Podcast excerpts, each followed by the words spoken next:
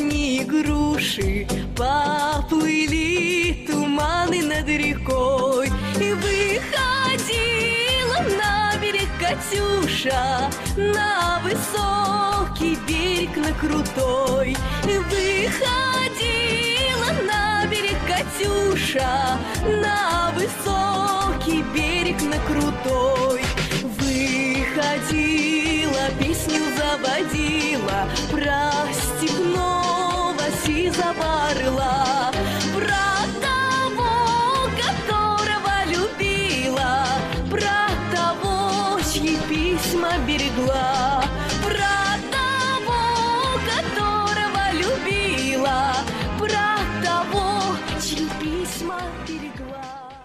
August 1940 لیان تراتسکی پشت میزش در یک ویلای نمور در مکزیکو سیتی قوز کرده. برای یک دهه است که در تبعید بوده و از کشوری به کشور دیگه رفته. هر جایی که رفته مامورای شوروی درست پشت سرش بودن. اون از دو تا سوء قصد جون به در برده. اما استالین می‌تونست هر چقدر که دلش می‌خواد آدم کش بفرسته. اینا نمی‌تونست تراتسکی رو ساکت کنه. در حدود پنج بعد از ظهر تراتسکی غرق در یه نوشته دیگه در جدل با دبیر کل حزب بود. یکی در خونه رو می‌زنه. فرانک جکسون پشت در بود. یه طرفدار جوان تراتسکی که بهش کمک کرده بود که یک کارزار بینالمللی علیه استالین راه بندازه. تراتسکی دعوتش کرد که بیاد داخل خونه و به سرعت سراغ نوشته هاش رفت. فرانک حتما عاشق مطالب جدیدی می‌شد که نوشته بود. یکهو تراتسکی درد برنده‌ای در سرش حس کرد. برگشت و جاننسار جوونش و تیشه کوهنوردی خونین در دستش رو دید. خبر در مسکو به استالین داده شد. معمور مخفی به شکل موفقیت آمیزی به زندگی لیان تراتسکی خاتمه داده بود.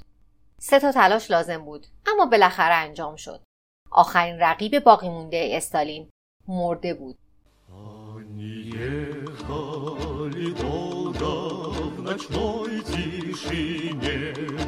По широкой украинской степи. Вдруг вдали у реки засверкали штыки. Это белогвардейские цепи. И без страха отряд поскакал на врага. Завязалась кровавая битва.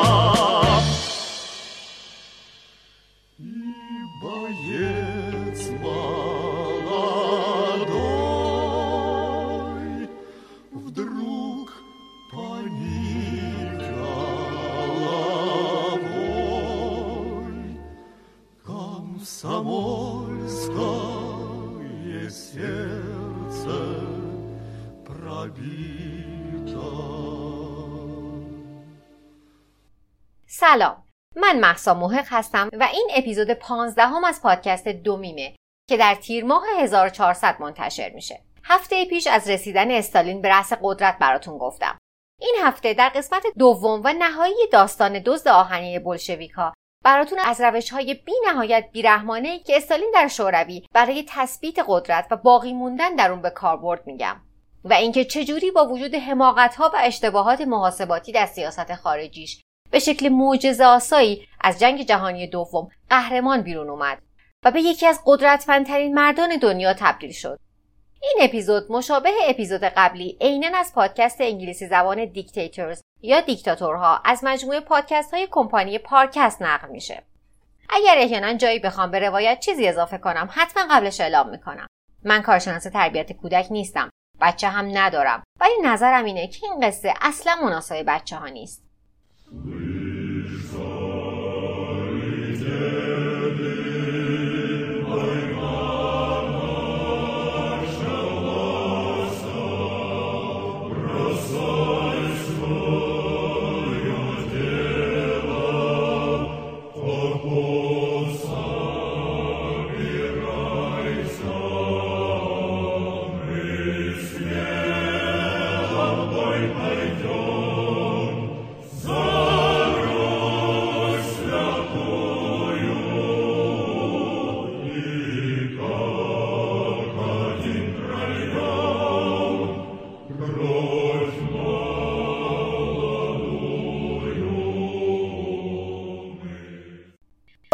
سال 1948 میلادی یوزف استالین 49 ساله رهبر بلامنازع اتحاد جماهیر شوروی بود. اون همه رقیب های سیاسیش رو از صحنه روزگار محو کرده بود. کامینیف زنوویف و از همه مهمتر تراتسکی یا در خارج از شوروی در تبعید بودن یا اینکه صداشون به زمزمه ای تبدیل شده بود. اون مرد گرجی که پله های ترقی رو در جنبش بلشویک طی کرده بود حالا کشور رو با مشت آهنین اداره می‌کرد. حالا که در قدرت بود داشت ایدئولوژی اتحاد جماهیر شوروی رو میبافت. مارکسیزم لنینیزم. این فلسفه مشخص در زمان لنین وجود خارجی نداشت. لنین خیلی ساده خودش رو مارکسیست می‌دونست. استالین بود که مارکسیزم لنینیزم رو اختراع کرد. میشه ساعتها در مورد این ایدئولوژی صحبت کرد اما اصل و اساسش این چهار مورد کلیدیه. اول سیستم تک حزبی حزب کمونیست تنها حزب سیاسی در روسیه است. دوم جنگ مداوم طبقه کارگر. استالین معتقد بود که افکار بورژوازی هر لحظه می‌تونه از طریق ترکهای جامعه روسیه وارد بشه. مهمه که قبل از اینکه هر مشکلی ایجاد کنه از بین برده بشه. سوم دیالکتیک ماتریالیستی. معنیش اینه که علم منطق و مادهگرایی به جای دین قرار بگیره. سیاست روسیه آتئیسم دولتی و از بین بردن مذهب بود. و چهارم اقتصادی که تمام و کمال توسط دولت اداره میشه. استالین می‌دونست که شوروی فاصله بسیار زیادی با صنعتی شدن داره و به عنوان رهبر اون مصمم بود که به بقیه دنیا برسه.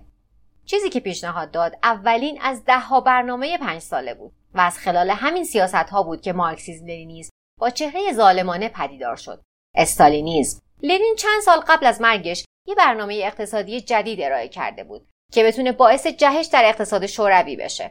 به طور موقت تجارت آزاد در کشاورزی مجاز شده بود و دهقانا مالک مزارعشون شدن. استالین که تمام و کمال سکان کشور رو به دست گرفت وقتش بود که NEP همون سیاست اقتصادی لنین رو مردود کنه.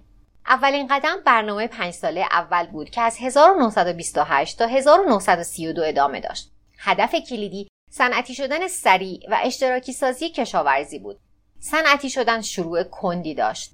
در سال 1922 میلادی شوروی تقریبا به همون اندازه دهه ده میلادی فولاد و استیل تولید می‌کرد. اما همین که زمان میگذشت تولید در همه زمینه ها به شکل نمایی افزایش پیدا کرد. دومین هدف اشتراکی سازی مزارع بود. به شکل ساده اینجوری میشه گفت که مزارع نه توسط اشخاص بلکه توسط توده ها اداره می شدن. دو نوع مزرعه اشتراکی وجود داشت کالخوز یا کلخوز. که به صورت اشتراکی اداره می‌شد و کارگران به ازای کار در اون سهمی از محصول رو می‌گرفتن و ساخوز یا سخوز که مزارع دولتی بودند و کارگران به ازای کار در اونها حقوق می‌گرفتن مشابه سیاست های صنعتی سازی این حرکت برای افزایش تولید بود در ابتدای سال 1933 استالین ادعا کرد که برنامه پنج ساله اول یه موفقیت بزرگ بوده. تولید نفت تقریبا دو برابر شده. خروجی فولاد ظرف یک سال از چهار میلیون به 6 میلیون تن رسیده. شهرها گسترش پیدا کردند و خط آهن ترکستان سیبری به طور کامل ساخته شده و میلیون ها نفر از روستاها به مناطق شهری مهاجرت کردند. ترکستان شهری در قزاقستان امروزیه.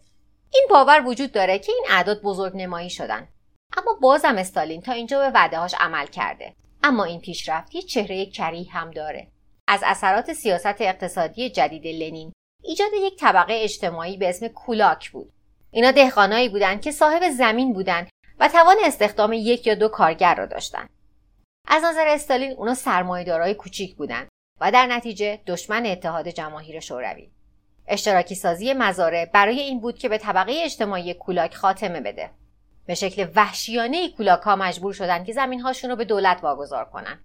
به اونا حتی اجازه داده نشد که در کالخوزها کار کنند. اونا یا اعدام شدند، تبعید شدند یا به اردوگاه های کار اجباری یا گولاک ها فرستاده شدند. گولاک ها همون اردوگاه های کار اجباری شوروی هستند. در ابتدا لنین گولاک ها رو به عنوان اردوگاه های کار اجباری برای مجازات دشمنای سیاسیش در طی جنگ داخلی ایجاد کرده بود. اما تحت حکومت استالین بسیار گسترش پیدا کرد و هر کسی که دشمن خلق نامیده می‌شد برچسب دشمن خلق هم تقریبا به هر کسی و نه لزوما فعالان سیاسی میچسبید در طی اشتراکی سازی مزارع توسط استالین میلیون ها کارگر در اثر شرایط وحشتناک گولاک ها یا با اعدام جونشون را از دست دادن و چندین میلیون نفر دیگه هم در سختترین قحطی تاریخ روسیه از دنیا رفتن در 1932 و 1933 در اوکراین، قزاقستان، منطقه ولگا و شمال قفقاز موج وسیع کمبود قله به وجود اومد. همین که مردم شهرها به شهرهای صنعتی شده جدید مهاجرت می‌کردند دولت به غذای بیشتری برای سیر کردنشون احتیاج داشت. کشاورزایی که در روستا باقی مونده بودند دوران سختی رو برای تهیه این حجم از قله مرده نیاز داشتند یه مشکل دیگه هم بود. دولت محصولات کشاورزی از جمله قله رو به بازارهای خارجی هم صادر می‌کرد. تا بتونه هزینه پروژه های صنعتی استالین رو تأمین کنه. این حقیقت هم وجود داشت که بسیاری از کشاورزان دلشون نمی‌خواست که در مزارع اشتراکی کار کنند کشاورزا در اوکراین شورش کردند بقیه هم دست از کار کشیدن و رفتن. در نتیجه فقدان کارگر در بخش کشاورزی به وجود اومد و در 1932 بالاخره ذخیره غذایی تموم شد. در حالی که قله در سیلوهای حفاظت شده برای مصرف شهری ذخیره شده بود مناطق روستایی رها شده بودند که از گرسنگی تلف بشن. نتیجه به یک فاجعه منتهی شد. تخمین زده میشه که تقریبا 7 میلیون نفر در اثر این قحطی جونشون را از دست دادن. ادعی معتقدند که استالین از قصد باعث ایجاد این قحطی شده.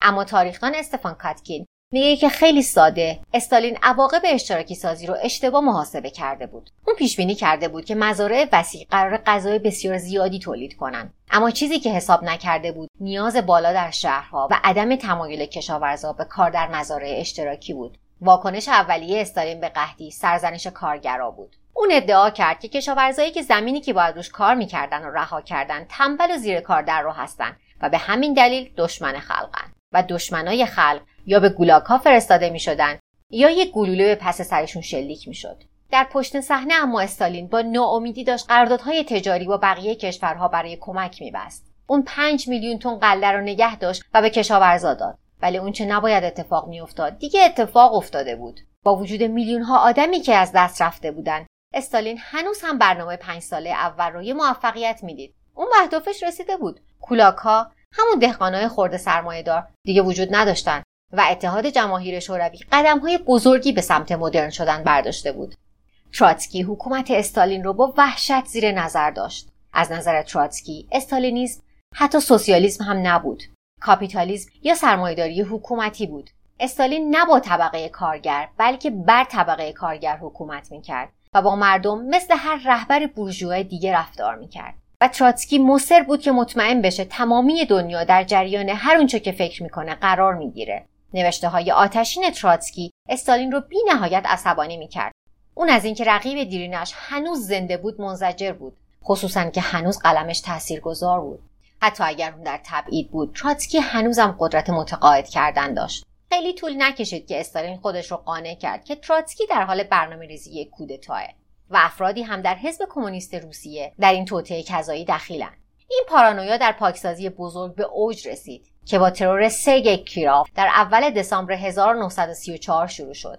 کیراف از اعضای عالی رتبه پولیت‌بورو بود و همچنین رئیس شاخه حزب کمونیست در لنینگراد. که اگه یادتون باشه قبلا پتروگراد نامیده می‌شد. اون یکی از متحدای استالین بود اما داشت مستقلا متحدای خودش رو پیدا می‌کرد.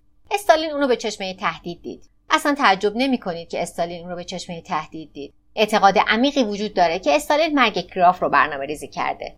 به طور رسمی اما استالین این قتل رو گردن اپوزیسیون میندازه.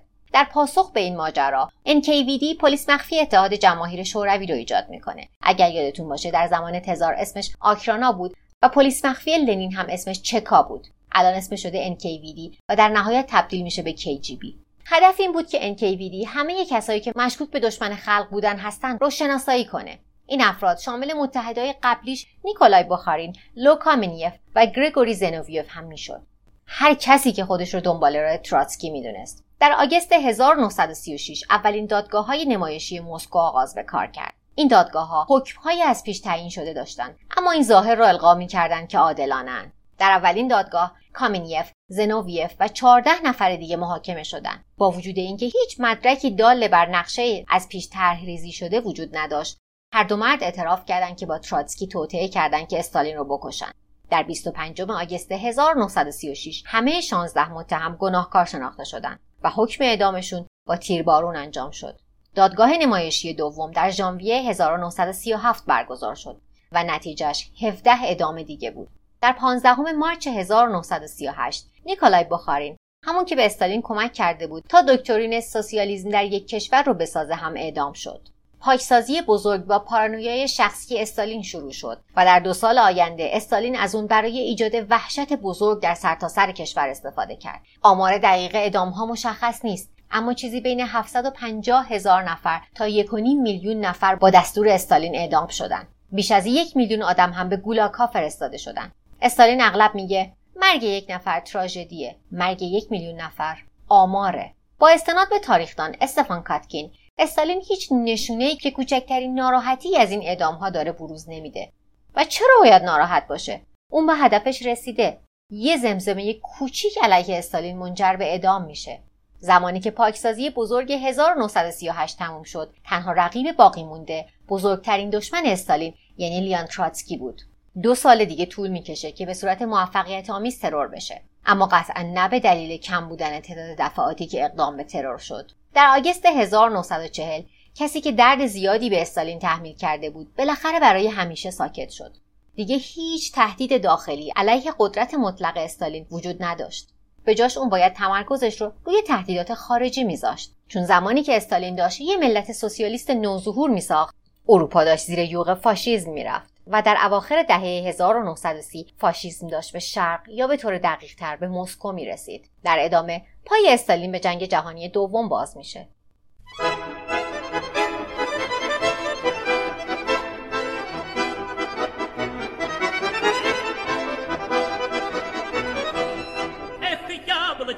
Да сбоку зелено, Колчаку за Урал ходить не велено. Колчаку за Урал ходить не велено. Как эсеры по Сибири загранично нас хвалили. Барыня, барыня, сударыня, барыня. Барыня, барыня, государыня, барыня.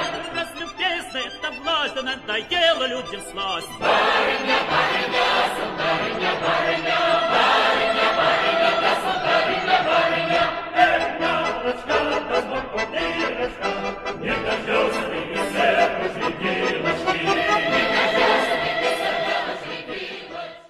وقتی استالین در انتهای دهه 1920 میلادی کنترل رو به شکل کامل در دستش گرفت هدفش این بود که اتحاد جماهیر شوروی رو به یک قدرت جهانی تبدیل کنه. برای قدم اول اون تصمیم گرفت که تمرکزش رو داخل کشور و نه خارج بگذاره. با اینکه استالین با ایده انتشار سوسیالیسم در دنیا موافق بود مشکلاتش رو هم می‌دونست. بعد از مقاومتی که در طی جنگهای روسیه باهاش روبرو شده بود و پشتیبانی که از بورژواهای ناسیونالیست چینی کرده بود استالین تصمیم به انزوای سیاسی در سیاست خارجی گرفته بود و متاسفانه برای استالین اون ظهور فاشیسم رو به اندازه‌ای که باید جدی می‌گرفت جدی نگرفت. بعضی از تاریخدانان معتقدند که اشتباهات استالین در محاسباتش در سیاست خارجی راه رو برای قدرت گرفتن دشمن آتیش یعنی آدولف هیتلر باز کرد. در انتهای جنگ جهانی اول روسیه و آلمان دچار بحرانهای مشابهی شده بودند. سلطنت سقوط کرده بود و حکومت در دست احزاب مختلف بود که می جنگیدن که قدرت کامل را به دست بگیرن در روسیه پیروز نهایی بلشویکا بودند و در آلمان قدرت در حال ظهور حزب نازی بود. استالین این فرصت رو داشت که از کمونیست ها و سوسیال دموکرات های آلمان حمایت کنه و از قدرت گرفتن نازی ها جلوگیری کنه. هر کسی به این نتیجه می‌رسه که اون باید بخواد که جلوی حزب نازی ضد شوروی رو بگیره. اما اون کاملا در محاسبه این تهدید اشتباه کرد. نه تنها در کنار سوسیال دموکرات های لیبرال بر ضد نازی نایستاد بلکه اون کمونیست های آلمان را تشویق کرد که با نازی ها همکاری کنند. به طور ساده استراتژی استالین این بود. از شر لیبرال ها و گروه های کمونیست کمتر تند رو خلاص بشین و راه رو برای نازی های فاشیست باز کنین. به دلیل رکود اقتصادی در آلمان نازی های کاپیتالیست نمی‌تونن قدرت رو حفظ کنن. اون موقع است که کمونیست ها به پا میخیزن و قدرت رو در دست می‌گیرن. استالین گرایش طبقه کارگر آلمان رو به نازیسم دست کم گرفته بود. از اون مهمتر انتظار نداشت که هیتلر انقدر زود وقتی به قدرت رسید کمونیسم رو نابود کنه. ازمهلال کمونیست های آلمان در 1933 باعث شد که به این فکر بیفته که آیا دوباره گول خورده؟ همونطوری که در جنگ داخلی چین گول خورده بود. بعد از پایان جنگ جهانی اول روابط آلمان و روسیه خوب بوده اما رفتار هیتلر در قبال کمونیست ها اولین مشکل رو ایجاد کرد. این شروع یک دهه جنگ بین فاشیسم و کمونیسم بود. نظامی شدن ناگهانی آلمان باعث شد ترس استالین بیشتر هم بشه. اگر هیتلر به اتحاد جماهیر شوروی حمله می‌کرد اونا به هیچ وجه آماده دفاع از خودشون نبودن. استالین لازم داشت تا قبل از جنگ غیرقابل اجتناب کمی برای خودش زمان بخره.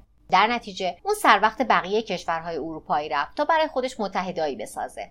اتحاد جماهیر شوروی در سپتامبر 1934 به طور رسمی به جامعه ملل پیوست. جامعه ملل سلف سازمان ملل متحده. سال بعد از اون استالین پیمان همکاری مشترک فرانسه، شوروی و چکسلواکی رو امضا کرد. اونا داشتن به هیتلر یه پیام می‌دادن. آلمان محاصره شده. با احتیاط جلو برو. اما با ادامه دهه 1930 فاشیسم گسترش بیشتری پیدا کرد. استالین متوجه شد که پیمان با دو تا کشور کافی نیست. جنگ با فاشیسم باید روی زمین انجام بشه و نه روی کاغذ. اولین جنگ در اسپانیا بود. نازی ها از رژیم فرانسیسکو فرانکو حمایت می‌کردند. شوروی از جمهوری خواه ضد فاشیسم حمایت کرد. استالین به اونا تانک، هواپیما و نیروی انسانی داد. اما با وجود کمکهاش فاشیست ها پیروز جنگ داخلی اسپانیا بودند. داستان جنرال فرانکو جنگ داخلی اسپانیا و سالهای سیاه بعدش موضوع دو اپیزود مرداد ماه دومیمه شکست در اسپانیا یه ضربه مهلک به استالین بود پارادوکس ماجرا اونجاست که جمهوری خواهایی که استالین حمایتشون کرده بود نه کمونیست بودن و نه سوسیالیست. اونا یه گروه جمهوری خواه بورژوا بودن. این سومین باره که استالین از یک گروه غیر سوسیالیست در مناقشات بینالمللی حمایت می‌کنه. و دقیقا سومین باره که روی اسب بازنده شرط بسته. با استناد به تاریخدان استفان کاتکین استالین ممکنه اینجوری فکر کرده باشه که حمایت از کمونیست های اسپانول شوروی را از فرانسه و انگلستان جدا می‌کنه و در انزوا قرار میده. اما با حمایت از دموکراسی بورژوا روابطش رو با دو کشور قدرتمند در وضعیت خوبی قرار داده. هر دلیلی که داشته شکست در اسپانیا حقیقت تاثیر آلمان رو در افق نزدیک قرار داد.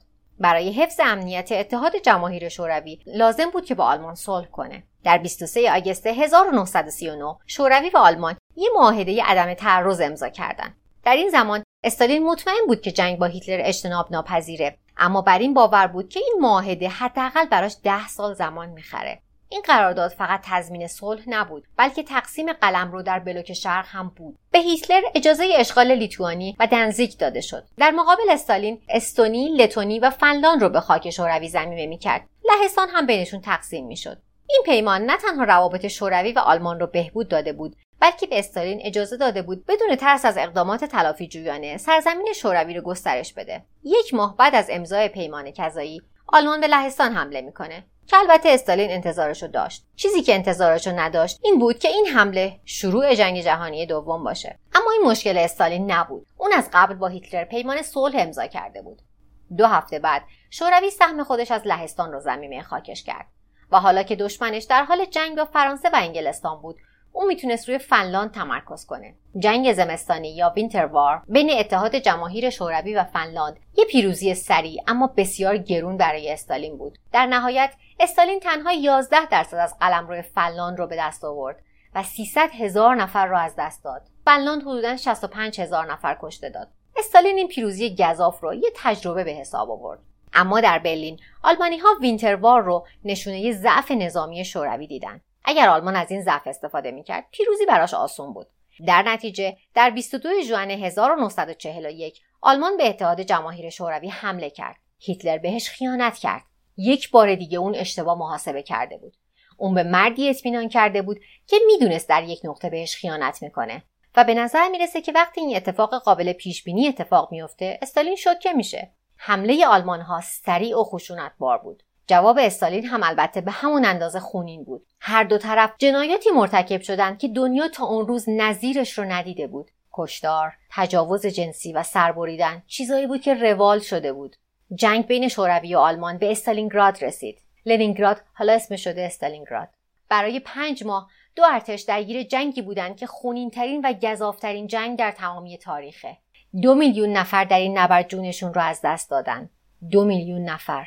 اما در نهایت شوروی پیروز شد. پیروزی استالین بهش وجهه بینالمللی داد. تا اون زمان شوروی در جنگ با آلمان در جبهه شرقی تنها بود. دلیلش هم این بود که نه آمریکا و نه بریتانیا هیچ علاقه ای نداشتند به مردی کمک کنند که یک بار با هیتلر پیمان صلح بسته بود و کمونیست هم بود. اما نبرد استالینگراد هم رفتار فرانکلین دی روزولت و هم سر وینستون چرچیل رو تغییر داد. در انتهای نوامبر 1933 این سه نفر توافق کردند که در تهران دیدار کنند. با استناد به تاریخدان سایمون سیبک مونتفیوری در اولین دیدار استالین خیلی از فرانکلین روزولت خوشش میاد و در این باره گفته که شروع نقل قول. یه دوستی اصیل دیپلماتیک با یه امپریالیست پایان نقل قول. اما این دوستی مانع این نشد که استالین اتاق روزولت رو شنود نکنه. اون همیشه پارانویا داشت و باید مطمئن می‌شد که متحدای جدیدش در حال توطئه چینی بر ضدش نیستن. داخل پرانتز من می‌خوام در مورد کنفرانس تهرانی توضیحی بدم. کنفرانس تهران داستان جالبی داره. میگن استالین هیچ موقع هواپیما سوار نمی‌شده و فقط با قطار سفر می‌کرده و تنها باری که سوار هواپیما شده همون باریه که برای کنفرانس تهران اومده تهران. تهران رو استالین به این دلیل انتخاب کرده بوده که نزدیک مسکو بوده و نمی‌خواسته در بحبوحهای جنگ جهانی دوم خیلی از پایتختش دور بشه. روزولت با وجود اینکه در پاهاش ناتوانی داشته و نمی‌تونسته راه بره و از صندلی چرخدار استفاده می‌کرده با وجود این راهی تهران میشه.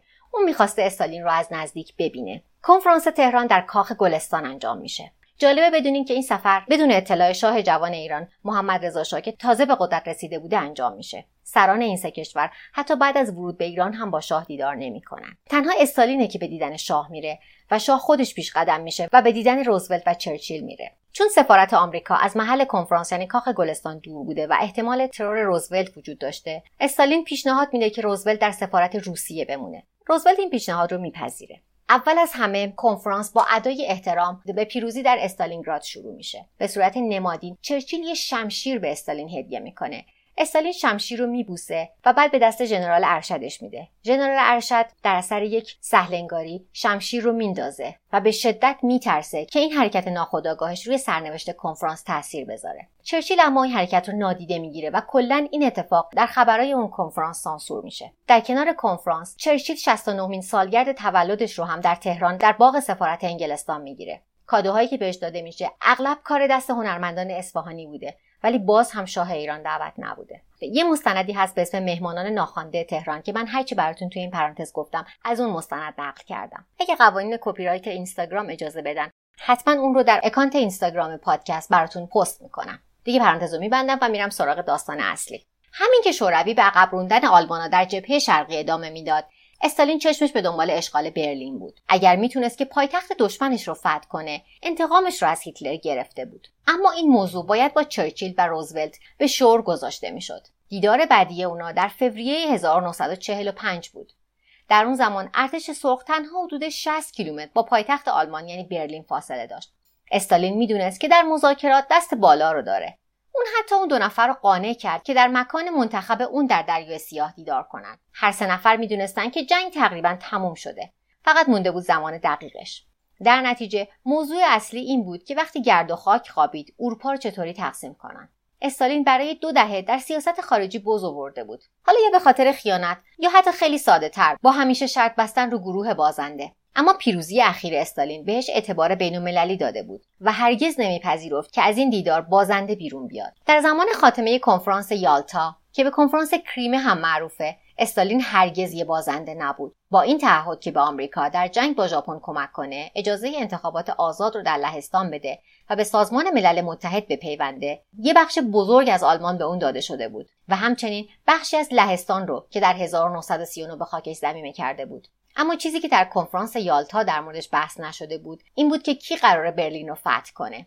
چرچیل خیلی بیشتر از روزولت تاکید داشت که جبهه غرب باید برلین رو بگیره. استالین هم طبیعتا معتقد بود که اون باید فتحش کنه. در نهایت دوایت دی آیزنهاور فرمانده نیروهای متفقین بود که برلین رو به شوروی بخشید. آیزنهاور می‌دونست که خیلی مهمه که به جای جنگیدن با استالین باهاش کار کنن. استالین که سر از پا نمیشناخت در ابتدای آوریل به دو تا از بهترین ژنرالاش دستور داد که به سمت برلین پیشروی کنند در ساعت اولیه ماه می 1945 استالین تازه خوابیده بود که با یک تلفن اورژانسی بیدار شد. جسد آدولف هیتلر پیدا شده بود. به سرش شلیک شده بود. جواب استالین این بود. پس این عاقبت اون حرومزاده بود. اما این انتهای جنگ هم بود و برنده بیشتر از هر کسی استالین بود. با قلمرو و متحدایی که به دست آورده بود. اون بیشک قدرتمندترین مرد روی زمین بود و با نگاهی به آینده مصمم بود که شوروی رو به ابرقدرت اول دنیا تبدیل کنه. چیزی که روش حساب نکرده بود. یه سلاح آمریکایی جدید بود که می‌تونست دنیا رو قبل از اینکه استالین برش غلبه کنه به آخر برسونه. در ادامه استالین دچار پارانویا روش از آمریکا برمیگردونه و همزمان فشار تمامیت خواهی رو در داخل شوروی شدیدتر می‌کنه.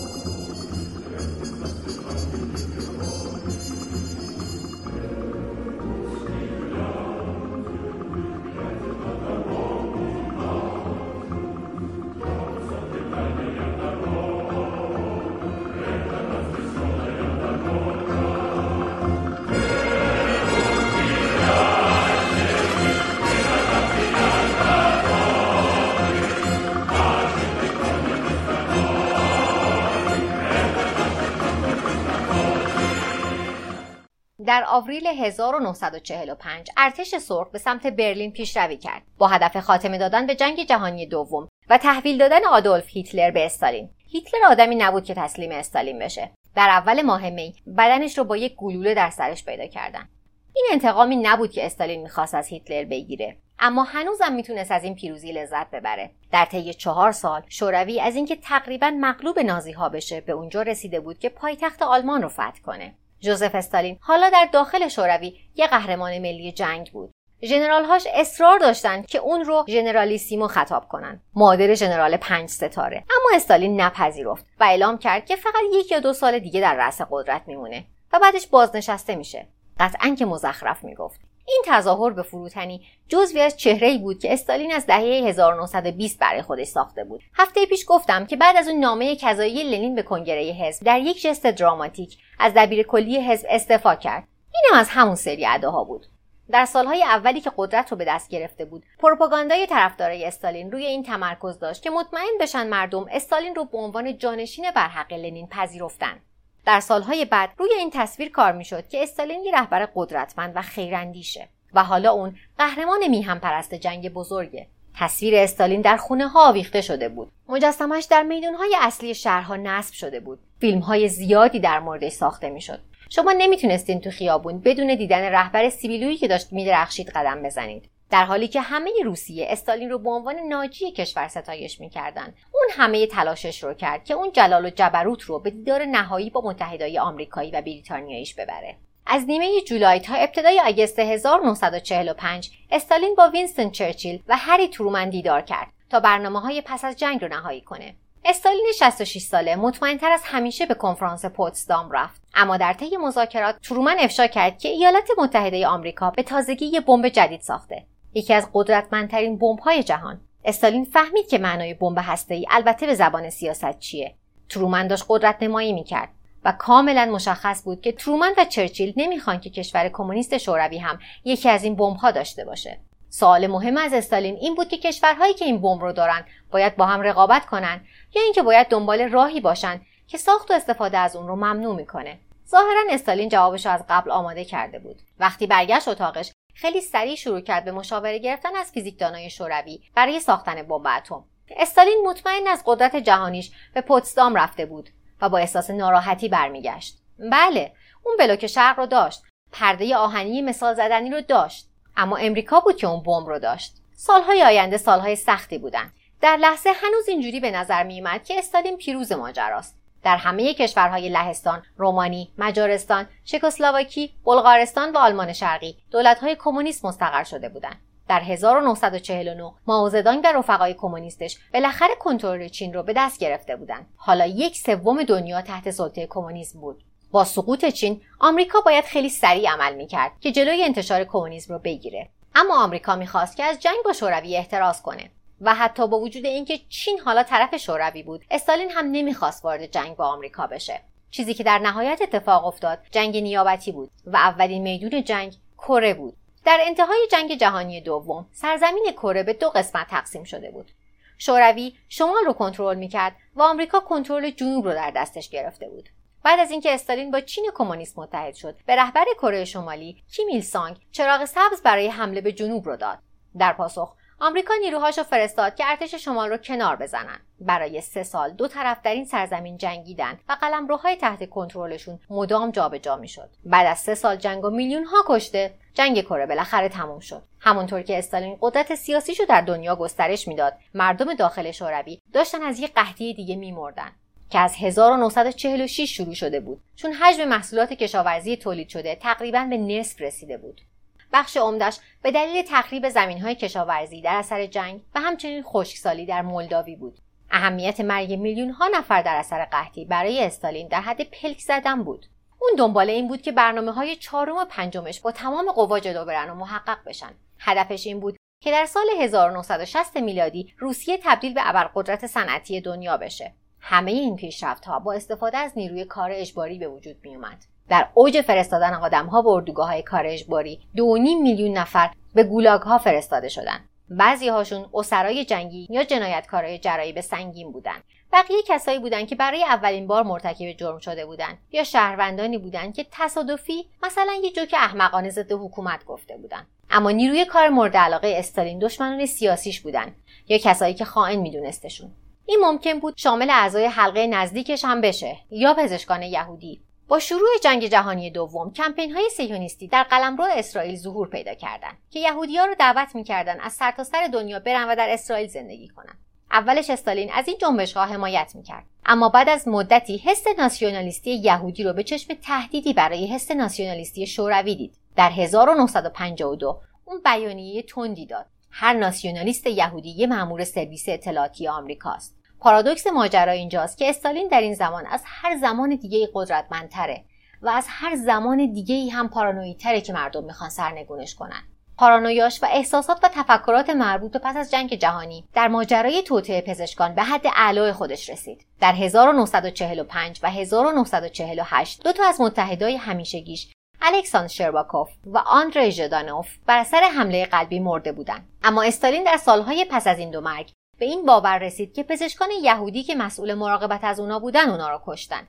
در 13 ژانویه 1953 پراودا روزنامه‌ای که توسط حکومت اداره می‌شد گزارش کرد که نه پزشک شوروی که حداقل 6 تای اونا یهودی هستند دستگیر شدند اونا بخشی از یک توطئه صهیونیستی برای سرنگون کردن کرملین هستند اون پزشکا قرار بود که در یک دادگاه نمایشی محاکمه بشن گناهکار شناخته بشن اعدام بشن یا به گولاکا فرستاده بشن.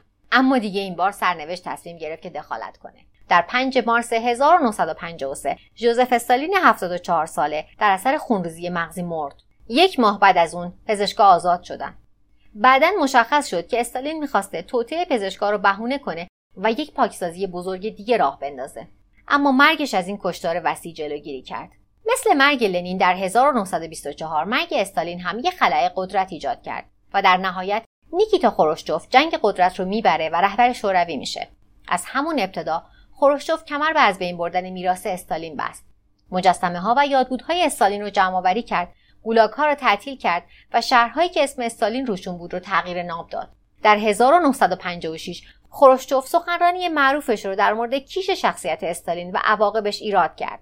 اون معتقد بود که استالینیسم در اتحاد جماهیر شوروی وحشت ایجاد کرده و نه غرور و در نهایت بیشتر از اینکه به کشور سود رسونده باشه به اون لطمه زده. این سخنرانی حزب کمونیست رو شوکه کرد و همچنین به رابطه با سایر کشورهای کمونیست هم ضربه زد. بیشترین تخریب رابطه در مورد چین اتفاق افتاد.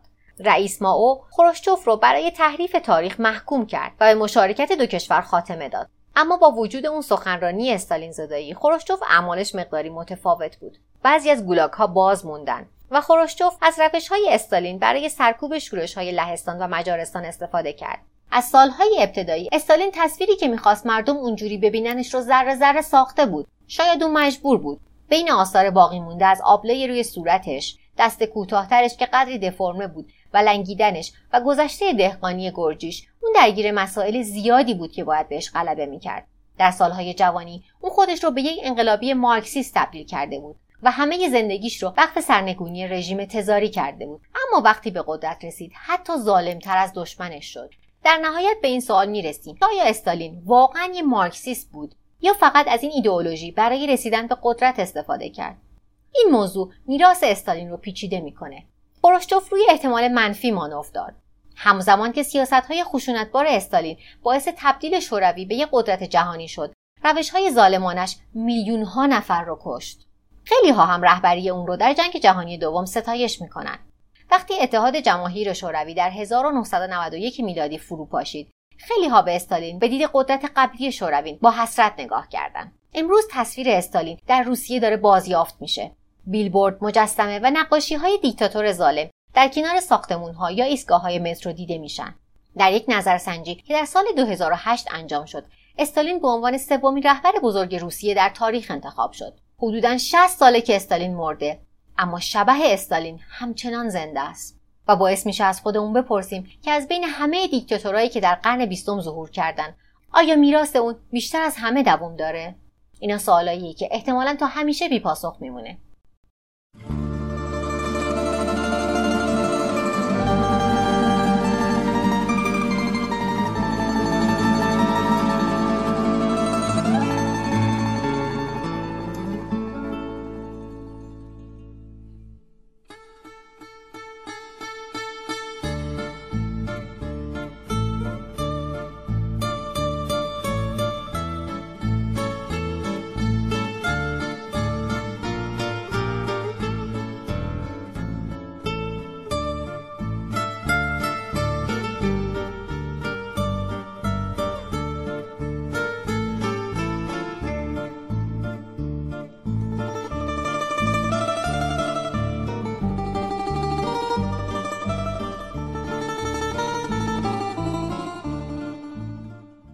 حالا قلم و کاغذ بیارید که می‌خوام کلی مطلب تکمیلی معرفی کنم. اول از همه می‌خوام پادکست مفر رو بهتون معرفی کنم که پادکست دوم منه که در اون از مکانهای تاریخی دنیا صحبت می‌کنم. اپیزود سوم رو به کاخ زمستونی تزارها اختصاص دادم. توی این چهار تا اپیزود اخیر که در مورد روسیه صحبت کردیم از کاخ زمستونی زیاد اسم برده شده. شاید براتون جالب باشه اگر اونو گوش بدیم اپیزود 12 و 13 همین پادکست در مورد انقلاب اکتبر روسیه و لنین بود. پادکست مجون که قبلا بهتون گفتم در مورد مارکسیسم، لنینیسم و کمونیسم و همچنین انقلاب روسیه و لنین مطالبی داره. اپیزودهای 18 و 19 همش رو هم به استالین اختصاص داده. جزئیات بیشتری خصوصا در مورد زندگی شخصی استالین گفت و اگر این دو اپیزود براتون جذاب بوده برای تکمیلش اپیزود 18 و 19 مجون رو هم گوش بدید. یه پادکست انگلیسی هم هست به اسم Real Dictators که سه تا اپیزود رو به جوزف استالین اختصاص داده که اون هم شنیدنیه. یه چیز جذاب در پادکست Real Dictators این بود که بخش هایی رو با سایمن سیبک مونتفیوری صحبت می‌کنه و شما صدای ایشون رو در پادکست میشنوید. همون کسی که بارها در اپیزودهای استالین مخصوصا وقتی از دوران جوانی صحبت می‌شد به عنوان منبع این دوتا اپیزود از کتابش استفاده شده. اسم کتابی که آقای سایمن سیبک مونتفیوری نوشته استالین جوان هستش که خوشبختانه در ترجمه شده توسط آقای بیژن اشتری. کلا آقای بیژن اشتری مترجم دیکتاتور هاست. کتاب های زیادی در مورد دیکتاتورهای بلوک شرق داره. تقریبا در مورد همشون یک کتاب ترجمه کرده که می‌تونین از وبسایت نشر ثالث رو خریداری کنید اپیزود 18 هم پادکست BPlus علی بندری در مورد مجمع الجزایر گولاگه. این کتاب رو الکساندر سولژنیتسین نوشته. ایشون نویسنده بزرگ روسیه هست که سالها در اردوگاه های کار اجباری کار کرده و زندگی کرده. البته اگه بشه اسمش رو زندگی گذاشت. و بعدا هم که آزاد شده اخراج شده از روسیه و حتی تابعیت روسیش ازش گرفته شده. این کتاب به فارسی ترجمه نشده ولی تو همون اپیزود علی بندری رو هم که گوش بدین قسمت زیادی از کتاب رو می‌تونید بشنوید. بی نهایت جذابه و بی نهایت غمانگیز. در مورد اردوگاه های کار اجباری دو تا کتاب دیگه وجود داره که توسط دو تا ایرانی نوشته شده. اسم یکیش هست در ماگادان کسی پیر نمی شود که سرگذشت دکتر عطا صفویه. آقای عطا صفوی در زمان رضا شاه به امید تحصیل در روسیه و اینکه بعد برگرده ایران رو بسازه با این فکر خیلی عجیب میره روسیه و گرفتار اردوگاه های کار اجباری میشه. بعدا آزاد میشه پزشکی می‌خونه ولی حتی وقتی که آزاد میشه تحت فشار امنیتی زیادی زندگی می‌کنه. این کتاب رو آقای عطابک فتولاه زاده نوشته. عطا صفوی خاطراتش رو برای ایشون تعریف کرده و ایشون نوشته. یک کتاب دیگه ای هست به اسم خانه دایی یوسف. دایی یوسف همون جوزف استالینه. این کتاب سرگذشت خود آقای عطابک فتولاه زاده هستش که نسل بعدی مهاجرا به روسیه است که در دهه 60 خورشیدی با یه خیال خام به روسیه مهاجرت کرده. این دو تا کتاب چاپ شدن و موجود هستن. امیر سیدن توی پادکست پرسه قسمت دهم و یازدهمش رو به قحطی سرخ اختصاص داده. همون اولین قحطی که در زمان استالین به وجود اومد. اسم این قحطی هولودومور هست و کلا ریشه ها دلایل و اتفاقاتی که باعثش میشه و در طیش به وجود میاد رو به زبان خیلی جذابی براتون تعریف می‌کنه. اپیزود 43 پادکست بی پلاس علی بندری. اسمش مقبره لنینه. مقبره لنین کتابی هست که یک روزنامه نگار غربی که در مسکو در سالهای فروپاشی روسیه زندگی می‌کرده نوشته. متاسفانه این کتاب ترجمه نشده ولی همین گوش دادن به اپیزودی که علی بندری ساخته هم خیلی نکته های جذابی می‌تونید ازش یاد بگیرید. اگه دوست دارید که در مورد روسیه الان بدونید اپیزود سیوم پادکست چنل بی علی بندری اسمش هست کابینه در سایه ولادیمیر پوتین و خیلی خیلی جذابه. یه پادکست انگلیسی هست که یه روزنامه‌نگار کانادایی اونو می‌سازه. اسمش از چاینا رایزینگ. اما هشت تا اپیزود اولش راشا رایزینگه و در مورد روسیه است که اونم خیلی شنیدنی و جذابه. اگر به این دوره تاریخی یعنی دوره‌ای که کمونیسم یک سوم دنیا رو گرفته بود علاقه مند باشید یه چند سالی توی کتابا و تاریخ این دوره می‌تونید خودتون رو غرق کنید.